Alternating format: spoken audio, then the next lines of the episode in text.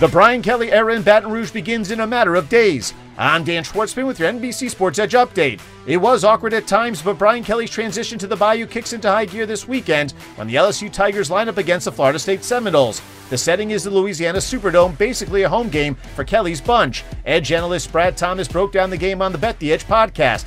How Kelly handles his quarterback room has always come under fire. Rarely does he start a season with an anointed number one signal caller. No different this year. Thomas weighed in with his vote during the pod. I know that uh, Brian Kelly was he's kind of keeping close to the best and said something about playing a two quarterback system. But I think Jayden Daniels gives them the best chance. Um, we know Florida State has a good defensive line and they'll be pinning their ears back going after the quarterback. Why not go with the proven guy who can move the pocket? LSU is currently sitting as a three point favorite with the over under holding at 51 and a half. Friday, the Bet the Edge podcast drops a new episode. And Jay Croucher are joined by Sam Panayotovich and John Daigle for an NFL discussion. What teams have forced you to rethink your position on them as we head into the regular season? Other college football games of note Saturday include the defending national champion Georgia Bulldogs, favored by 17 against the Oregon Ducks, Utah favored by 3 against the Florida Gators, Army as a two point dog at Coastal Carolina, and Notre Dame getting 17 at the Horseshoe against the Ohio State Buckeyes. On the diamond tonight, the Dodgers are underdogs for just the fifth time in the last three plus seasons.